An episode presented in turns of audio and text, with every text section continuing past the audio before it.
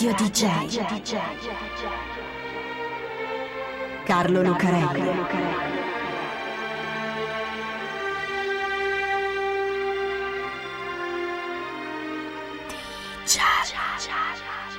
Carlo Lucarelli presenta Di Giallo, il radiodramma di Radio DJ. Salve a tutti, siete su Radio DJ, questo è Di Giallo e io sono Carlo Lucarelli qui assieme a Fabio B per raccontarvi un'altra strana, incredibile storia che esce dalle ombre della metà oscura delle cose. Una di quelle storie che se l'avesse inventato uno scrittore o se l'avessimo vista in un film avremmo pensato che sì, magari regge, ma è un po' esagerato. E invece questa è una storia che sta anche lei in un libro, un bellissimo libro di Daniel Case che si chiama Una stanza piena di gente. Ma quello non è un romanzo, è un reportage giornalistico, perché questa storia per quanto possa sembrare assurda, è accaduta davvero. Questa è l'incredibile storia di un uomo dall'aria timida e innocua e dei 24 stranissimi, inquietanti inquilini che vivono con lui. Questa è la storia di un ragazzo americano che si chiama Billy Milligan.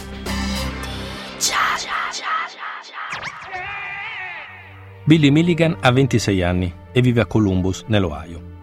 Siamo nel 1977 e Columbus ha un grande campus universitario, frequentato da studenti che studiano, si divertono, ascoltano musica, ma ci sono anche parecchi strani personaggi. In ottobre, per esempio, ci sono state due aggressioni in meno di una settimana e prima ce n'era stata un'altra. Ragazze che vivono nel campus, che vengono sequestrate, minacciate con una pistola, derubate e violentate. Il Dipartimento di Polizia di Columbus, che ha il campus nel suo distretto, indaga. Le donne hanno visto il loro aggressore lo descrivono e fanno un identikit. Un tipo con un grosso paio di baffi e basettoni come vanno di moda in quegli anni. Aveva anche un neo sul collo. Bene, la polizia mette insieme una lista di sospettati che corrispondono alla descrizione. Gente che ha già avuto procedimenti penali di quel genere e li mostra alle ragazze, che quando vedono una foto cominciano a urlare. È lui, il violentatore. William S. Milligan, 5673 Old Livingston Avenue, Reynoldsburg, un sobborgo di Columbus a 10 minuti dall'università. Torna. E corrispondono anche le impronte digitali sugli effetti delle ragazze, eppure il neo sul collo. Billy Milligan è il loro uomo. Gli agenti del dipartimento di polizia lo vanno a prendere con un trucco, fanno finta di dover consegnare una pizza, lo ammanettano e se lo portano via. Però c'è qualcosa di strano. Quando lo arrestano, Billy cade dalle nuvole. È normale, lo fanno tutti i criminali, anche quelli colti sul fatto, ma lui lo fa in un modo che sembra davvero che non c'entri niente che si stupisca di quello che gli sta succedendo e poi subito dopo che si rassegni, come se fosse innocente ma sfortunato. È strano, ne hanno visti tanti di criminali quelli del distretto, ma lui è diverso, sembra davvero sincero. Però a casa gli hanno trovato due pistole, anche cavi e timer per fabbricare una bomba. E quando lo mettono in cella, manettato, Billy riesce a sfilarsi le manette, come il mago di Ni. E quando gli chiedono come diavolo ha fatto, lui dice che non lo sa e quando lo rimettono dentro la notte cerca di suicidarsi tagliandosi i polsi con i cocci della tazza del gabinetto. Solo che la tazza del gabinetto l'ha rotta a pugni. C'è qualcosa che non torna. Il timido Billy è davvero uno stupratore, armato fino ai denti che si sfila le manette come un agente segreto e distrugge un gabinetto a pugni come Bruce Lee e poi sbatte gli occhioni con l'innocenza di un bambino. E dorme come un bambino, con la testa appoggiata alla camicia di forza, perché gliel'hanno messa, le braccia allacciate dietro la schiena, ma lui si è tolto anche quella e la usa come un cuscino. C'è qualcosa che non va. Le autorità mandano Billy dagli psichiatri per una perizia. Finge, ci è o ci fa, è James Bond, è un disgraziato preso per sbaglio, vediamo di capirci qualcosa. Billy Milligan finisce al Southwest Community Mental Health Center di Columbus, l'ospedale psichiatrico. La dottoressa che lo prende in carico per la perizia registra tutto con una videocamera. Il video si può vedere su internet, sta in un documentario giapponese con i sottotitoli in coreano, ma è molto chiaro. Quadratura fissa. C'è Billy, timido e spaventato, che risponde alla dottoressa. Poi, all'improvviso, si blocca, sbatte un po' gli occhi, socchiudendoli. Quando li riapre ha un'altra faccia, un'altra espressione, un'altra voce. Sembra un altro, è un altro, e fa paura. Billy non c'è più, è andato a dormire. Lui è David. Si chiama disturbo da personalità multipla e fa parte dei disturbi dissociativi. È entrato nei manuali diagnostici di psichiatria da pochi anni e ancora non è accettato da tutti. Lo chiamano il sacro graal della psichiatria, con casi rarissimi e controversi. Nella letteratura e nel cinema invece c'è da sempre. Dr. Jekyll e Mr. Hyde di Robert Louis Stevenson, per esempio, Psycho di Alfred Hitchcock o Doppia personalità di Brian De Palma. Un personaggio che si sdoppia, che ha due personalità, di solito nella fiction una buona e una cattiva, indipendenti e spesso ignare una dell'altra. ma ce ne sono parecchi anche nella realtà, studiati dagli psichiatri. Louis Vivet, nella Francia del primo Novecento, o Sibyl, una ragazza americana negli anni 50, su cui hanno fatto anche un paio di film. Succede qualcosa di brutalmente traumatico, continua a succedere e allora l'inconscio si libera della sofferenza, attribuendola a un altro. Non sta succedendo a me, non sono stato io, succede ad un altro che sta dentro di me. L'ho detta troppo semplice, naturalmente, ma più o meno a Billy succede una cosa del genere. Billy è stato abusato da piccolo, suo padre era una specie di animale che lo chiamava nella legnaia per farsi aiutare con i lavori. Invece lo legava e abusava di lui, torturandolo, perché era un sadico. Troppo per un bambino di sei anni. Troppa sofferenza da sopportare. Così Billy, quello vero, quello originale, sparisce dentro il suo inconscio. Finisce in un luogo buio a dormire. Al suo posto arriva David, il guardiano del dolore, che ha otto anni e si prende lui la colpa di tutto, la responsabilità di tutto e tutte le punizioni. È lui quello che sbatte gli occhioni come un gattino, ignaro di quello che è successo, ma rassegnato a farne le spese. Sì, però qui c'è ancora qualcosa che non torna. Billy e David. E le manette allora? Le pistole? Le ragazze violentate? Il gruppo di psichiatri che si alterna a studiare Milligan, riprendendolo con la telecamera e tenendolo sotto osservazione 24 ore su 24, ha a che fare con un Milligan molto accattivante, affabile e comunicativo. Molto diverso da David. Un tipo che parla bene, molto sciolto e molto convincente. Quando gli chiedono chi sia, il tizio con i baffoni e le basette che fissa la telecamera dell'ospedale con uno sguardo completamente diverso dice di chiamarsi Allen. Ma appena gli psichiatri forzano un po' l'interrogatorio, ecco che Allen sbatte gli occhi e cambia espressione. Schifato, supponente, molto arrogante. Ha anche un forte accento inglese. Si chiama Arthur.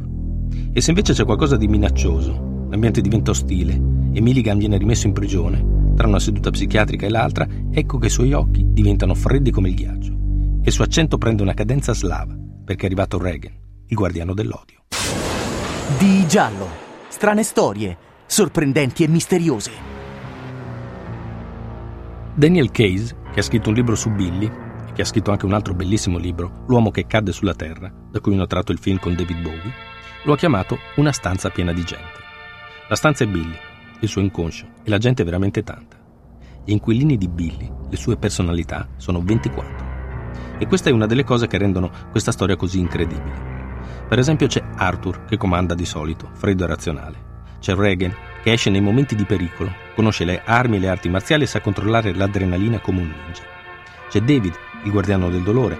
C'è Allen per le pubbliche relazioni, ma c'è anche Tommy, l'artista della fuga, quello che si sfila le manette. Ci sono anche delle donne. C'è Adalana, che è omosessuale, scrive poesie e cucina. E ci sono anche i bambini, David appunto, che ha 8 anni, e Christine, tre anni, timida, ma bravissima a disegnare. E poi ci sono alcune personalità a cui viene impedito di uscire perché hanno combinato troppi guai. Sono gli indesiderabili, come Philip, che ha un forte accento di New York ed è un vero delinquente, e Kevin, che vorrebbe rapinare banche, oppure April, che vorrebbe fare la prostituta. Sono pericolosi per la vita reale di Milligan, e così Arthur e Regan li hanno banditi perché non servono. Tutte le personalità se ne stanno nell'ombra, a dormire o sedute in silenzio. Poi all'improvviso si accende una luce, come un faro, un occhio di bue da palcoscenico. Una personalità entra nella luce e per un po' diventa il Billy Milligan che si muove nella realtà di tutti i giorni. Detto così sembra facile e anche bello. Quando nella vita ti trovi nei guai perché non sai fare una cosa, arriva uno che la sa fare e sei sempre tu, meglio di così. La vita di Billy invece è un inferno. Intanto perché tutto questo è espressione di una patologia, naturalmente, ma soprattutto e questa è la seconda cosa che rende questa storia così incredibile, perché la maggior parte delle personalità non sa niente delle altre. E questo rende la vita di Billy un vero casino. Succede per esempio che Allen sta parlando con qualcuno per convincerlo, come sa fare lui. Quando qualcosa disturba l'inconscio di Milligan, un ricordo, un'interferenza, Allen se ne va e arriva David, che non sa niente. Non sa chi sia quello che ha davanti e di cosa stiano parlando e deve tirare a indovinare, come succede anche agli altri che all'improvviso si trovano in biblioteca a studiare gli esplosivi o in casa a disegnare e non sanno perché lo stanno facendo. È così che Billy Milligan finisce dentro. Reagan è di turno nella realtà. Vede che sul tavolo ci sono alcune bollette da pagare e non ci sono soldi perché uno come Billy, con i problemi che ha, non riesce mai a tenersi un lavoro fisso. Billy è brillante e coscienzioso, ha un quoziente intellettuale superiore, ma come fai a tenerti uno che un momento prima è un ottimo meccanico e un momento dopo sembra un bambino di 8 anni? Così Reagan vede che ci sono le bollette. Bisogna trovare i soldi. Lui è un uomo d'azione, così studia una rapina. C'è una ragazza che ha appena preso lo stipendio. Basta mostrarle la pistola, tirarla in un angolo buio, farsi dare i soldi e ciao, nessuno si fa male. Ma all'improvviso Reagan se ne va e arriva da Lana, bisognosa d'affetto, che violenta la donna. A casa ritorna qualcun altro, che spende i soldi come gli pare, e quando Reagan ritorna trova le bollette ma non i soldi, e allora ricomincia tutto da capo, altra rapina. Come facciamo a sapere tutto questo se neanche le personalità si conoscono? Quando Bill incontra Daniel Case, che vuole scrivere il suo libro, la terapia è abbastanza avanti. Gli psichiatri, per esempio, sono riusciti a convincere Arthur e Reagan, che conoscono tutti, a rivelare agli altri che convivono con gli altri inquilini. Lo hanno detto anche a Billy, quello originale, quello violentato da piccolo, che viene ripreso dalla telecamera e si vede nel documentario giapponese. C'è tutta questa gente dentro di me, chiede. E chi sono? Ecco, per scrivere il libro c'è bisogno di più. E allora ecco che arriva il maestro, un super Billy, che conserva i ricordi di tutti gli altri e li può raccontare, ricostruendo un mosaico. Ma c'è un problema. C'è un po' di gente, anzi parecchia, che a tutto questo non ci crede, che dice che Billy è un commediante, un impostore, che fa di tutto per non finire in galera. Per esempio c'è un giornale locale, il Columbus Dispatch, che lancia periodicamente campagne di stampa contro Billy, che spaventano la gente. È uno stupratore, è matto, è pericoloso, bisogna tenerlo dentro per tutta la vita. E poi ci sono psichiatri che hanno teorie contrarie a quelli del Southwest Mental Health e quando riescono ad avere l'affidamento di Billy lo rinchiudono in un manicomio come un vero criminale. Però il disturbo di personalità multipla in psichiatria esiste davvero e alla fine viene riconosciuto a Billy da parecchi studiosi, tanto che Billy viene scagionato dalle accuse di stupro, un grande scandalo del Columbus Dispatch, che titola Il dottore autorizza lo stupratore ad andarsene. Così Billy esce di galera, ricompone le sue personalità e tiene insieme per un po', poi si frantuma di nuovo e si rimette nei guai. Si fidanza, lavora, ottiene risarcimenti dallo Stato dell'Ohio, diritti d'autore per il libro di Case, mette su una serie di imprese che vanno bene per un po' e poi falliscono. Da un po' di tempo nessuno ha più notizie di lui. Le ultime sue immagini sono quelle di un signore anziano, una specie di vecchio cowboy, che sorride nel documentario giapponese con i sottotitoli in coreano. Sembra abbastanza sereno, ma ti aspetti comunque che da un momento all'altro sbatta gli occhi, si giri verso la telecamera e ti parli con un'altra voce e un'altra faccia, dallo sguardo inquietante. Radio DJ. Carlo Lucarelli. Ciao.